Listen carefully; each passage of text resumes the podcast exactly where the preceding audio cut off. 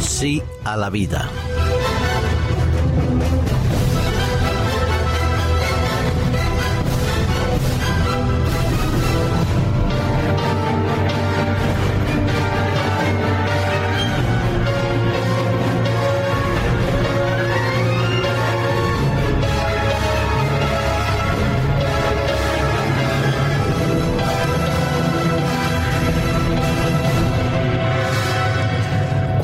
De estadísticas, nos enfrentamos muchas veces al simple y llano número y baile de cifras.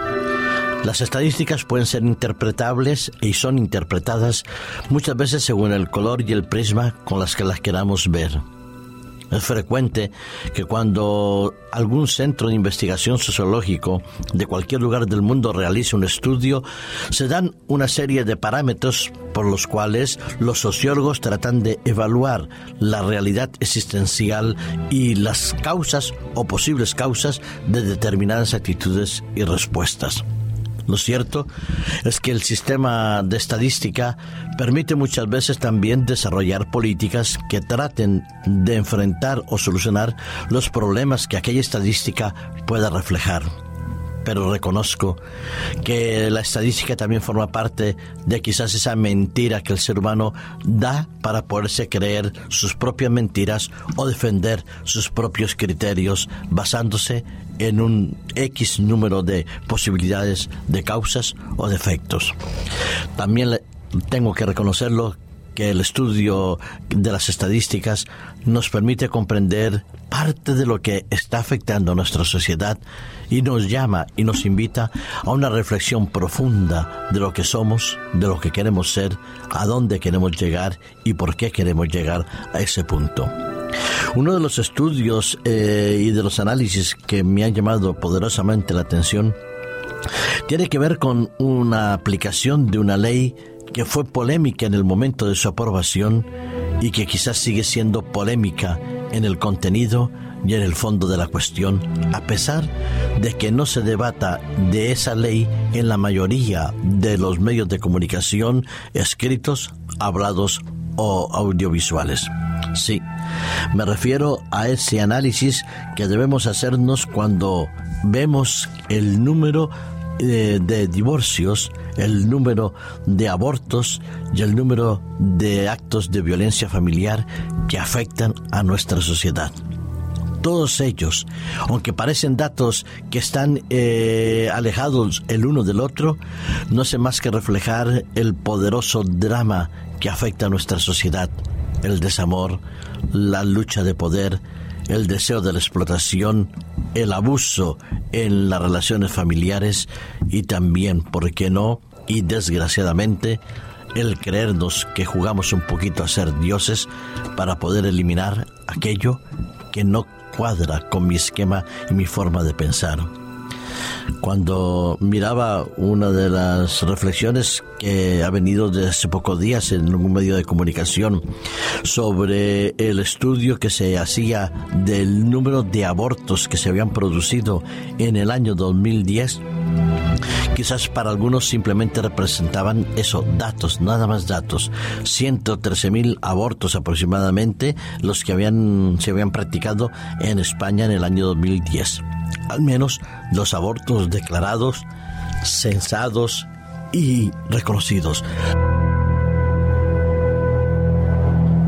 Pero al lado de esos 113 mil abortos, hay el drama de lo que representan esas vidas que se han perdido. Ya de por sí solo, hay que reconocerlo, hay muchos embarazos que no llegan a término y se pierden de forma natural y espontánea sin que los cónyuges se den cuenta, las parejas se den cuenta. Están en las primeras horas, primeros días de fecundación del óvulo pero después ya el ser vivo comienza a reproducir celularmente y comienza a crearse y a formarse esa nueva existencia que por ley tenemos derecho a eliminar, pero que por moralidad debemos pensar en ello. Sí, 113 mil abortos. Muchos de ellos han sido en segunda o terceras oportunidades. ¿Qué quiero decir con esto?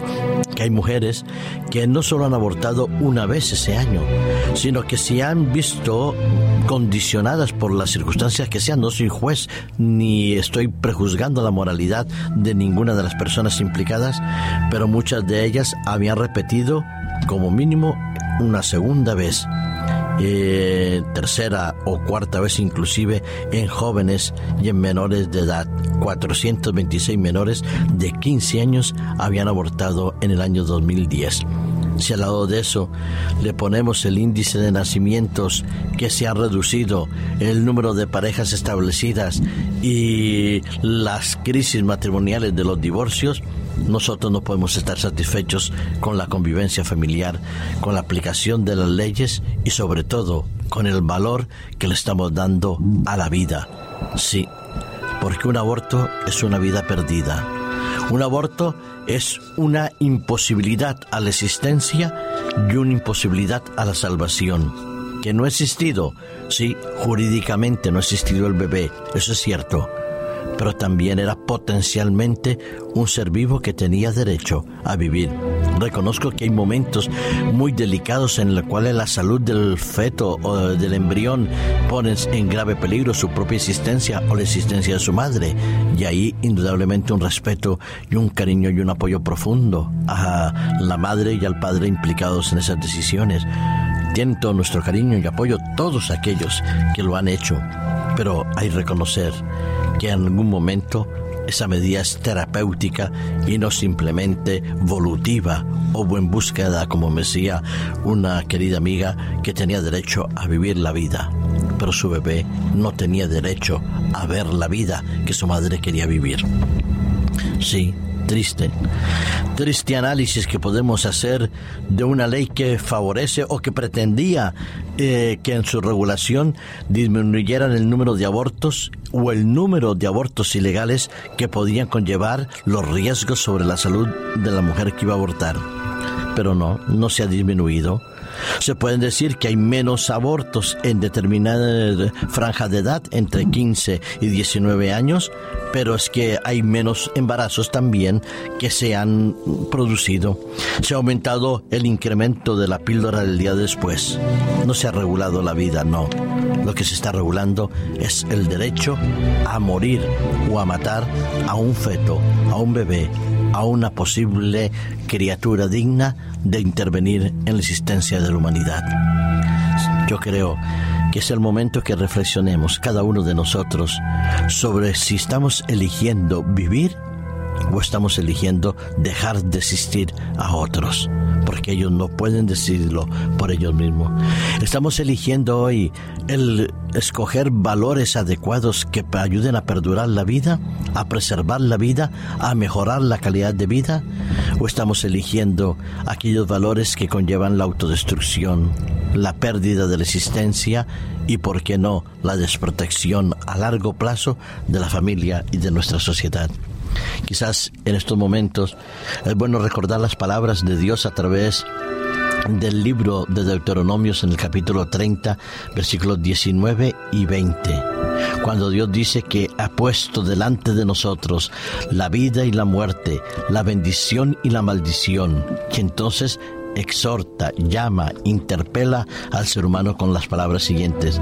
Escoge pues la vida para que vivas tú y tu descendencia, amando a Dios sobre todo, escuchando su voz, siguiéndola a Él, porque es vida para ti y prolongación de tus días.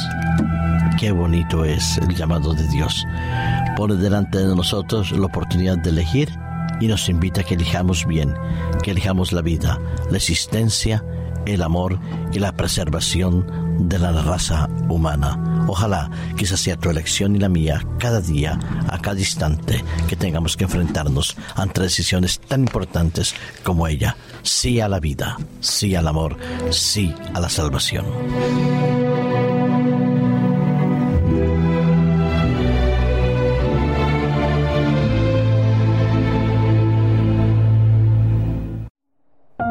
Producido por hopmedia.es